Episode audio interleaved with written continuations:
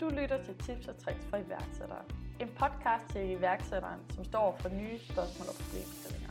Formatet er cirka 10 minutter, og hvert afsnit omhandler et helt specifikt emne om alt lige fra patentansøgning til online annoncering. Der er ingen rigtig lytte-rækkefølge, så du kan nøjes med at høre det afsnit, der giver mening for dig lige nu og her. Hej Martin! Hej Mette. Tak fordi du øh, vil være med. Jamen, det var så lidt. Har du ikke lyst til lige at præsentere dig selv? Fortæl folk, hvem du er. Øh, jo, jeg kan godt præsentere mig selv. Jamen, jeg hedder jo øh, Martin, og jeg har arbejdet med marketing i efterhånden 4-5 år nu. Og vi har jo arbejdet sammen i sin mm. tid. Vi arbejdede sammen i Nordthailand for et bureau, der hedder Ascendo, hvor vi arbejdede i marketingafdelingen sammen, og det var derfor, at vi kender hinanden. Og i Ascendo, der var jeg teamleder og marketing manager, hvor jeg stod for øh, marketingaktiviteter for nogle af Ascendos kunder, kunder. Og det var sådan noget som øh, Facebook ads, det var Google ads, og så var det SEO. Det var egentlig mest de tre ben, som øh, vi arbejdede med. Så var der nogle andre ting også, der kom ind over nogle gange, sådan noget som affiliate marketing, eller Pinterest-annoncering, øh, alt afhængig af, hvor kunderne havde potentiale til at være til stede. Efter at have været der i to og et halvt år, så tog jeg tilbage til øh, Danmark, hvor jeg startede øh, hos et bureau, der hedder Dept, hvor jeg startede som page search specialist. Og når man er page search specialist, så sidder man kun med, med SEM, det der hedder Search øh, Engine Marketing. Så jeg sad hovedsageligt med Google Ads og Bing Ads. Og det blev jeg sådan lidt træt af kun at sidde med det. Mm. Så jeg besluttede mig for at skifte til Red Barnet, hvor jeg nu øh, sidder som øh, paid media specialist, hvor jeg sidder cross-channel med flere forskellige øh, kanaler, mm, som lige nu er Facebook, Snapchat, Pinterest og Google Ads.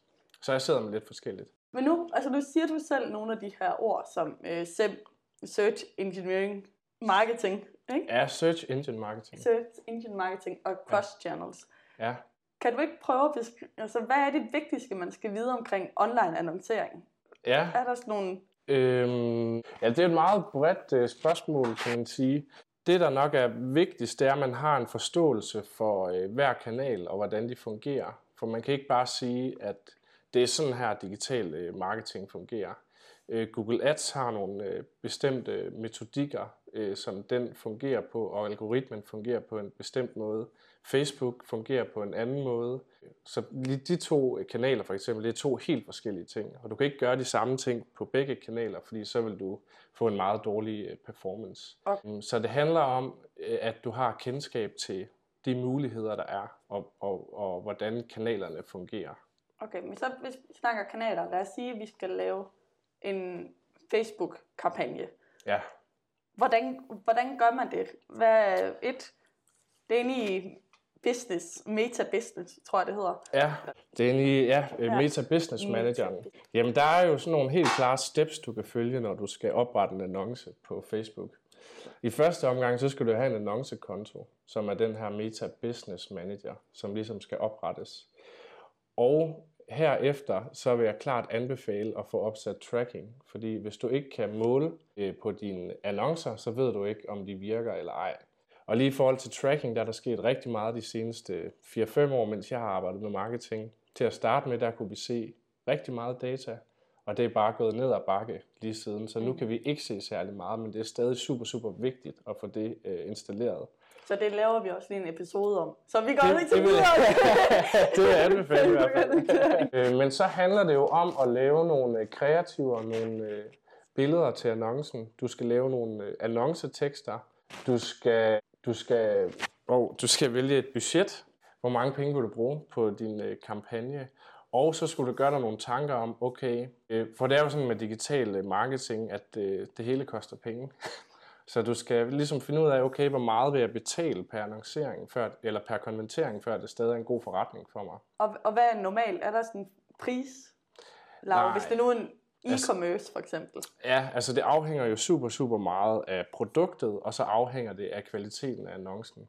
Hvis du sælger et populært øh, e-commerce øh, produkt, og det er også meget generelt det her, men altså du kommer aldrig til at kunne sælge et produkt på Facebook, hvor du kun betaler 20 kroner per konvertering. Så det skal du have med. Der er ikke Øh, lige meget om der er 600.000 forskellige tips på, på nettet, der lover, at de kan øge din øh, ROAS så og så meget, så, så skal du alt, så, så vil jeg godt, jeg har i hvert fald ikke set en kampagne, hvor du har betalt under 50 kroner per konvertering, så det skal du regne med, at det koster.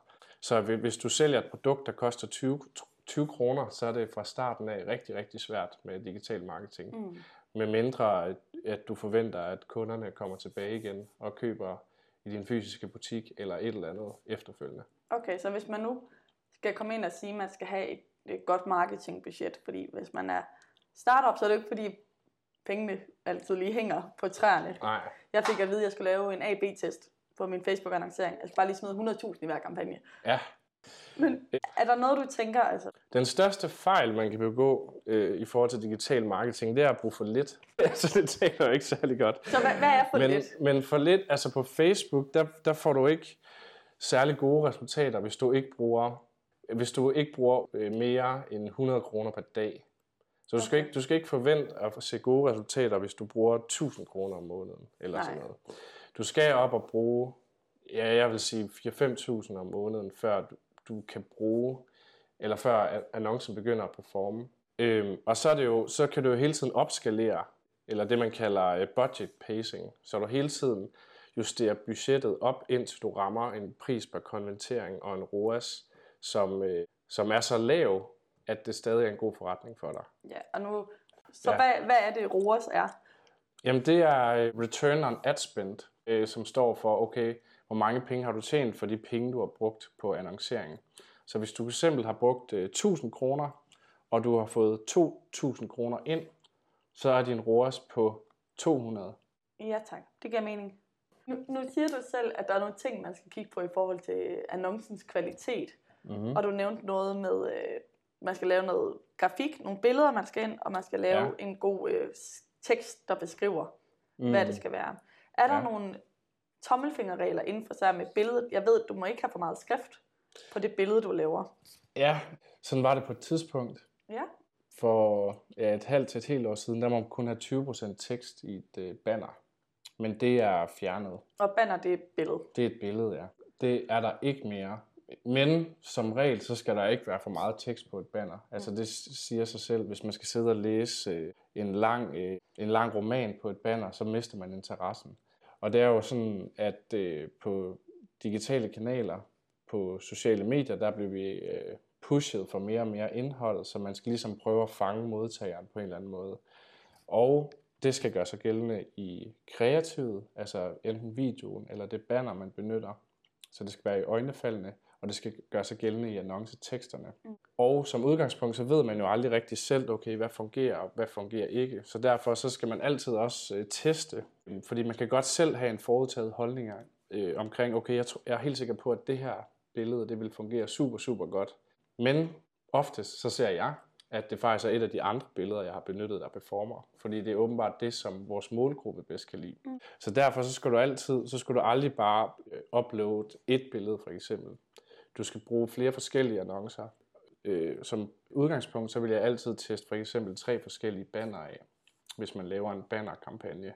Og så derefter, så kan du finde ud af, okay, hvilket banner performede bedst, og hvilken tekst performede bedst. Fordi man kan også øh, bruge op til fem forskellige tekst, tekster i hver annonce. Og der er det også, vil jeg også bare anbefale at, at, at bruge minimum øh, 4-5 forskellige tekstversioner i hver annonce så du ligesom øh, på resultaterne kan se, okay, hvilke banner har performet bedst, og hvilken tekster har performet bedst, og så kan du tage det med videre i din markedsføring næste gang, du skal lave en kampagne. Så ved du, okay, folk reagerede virkelig, når vi snakkede om, om øh, det her emne, eller havde den her tilgang til produktet eller servicen, og folk reagerede virkelig godt, når vi brugte det her banner med de her farver, og den her call to action osv. Så man skal altid, øh, som udgangspunkt, altid split-teste, øh, når vi snakker kampagner på sociale medier.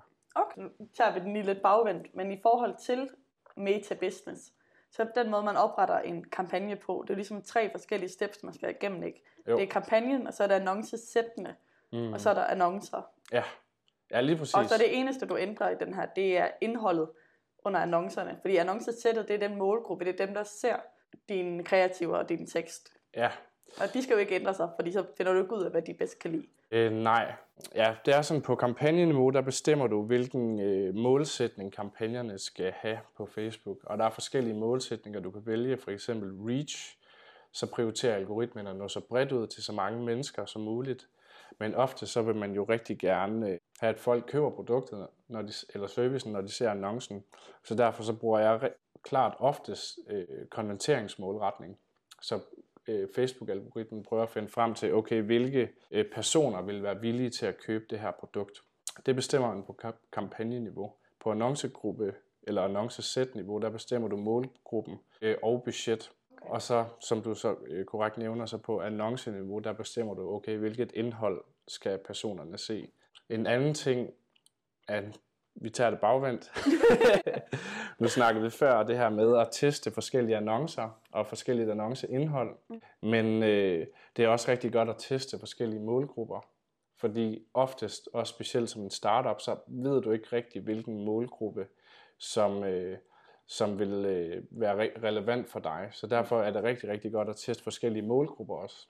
Og der er det altid en god tommerfingerregler for eksempel at bruge tre forskellige målgrupper. Så du har tre forskellige annoncesæt, og så inde under hvert annoncesæt, der har du så de her forskellige annoncer. Ja.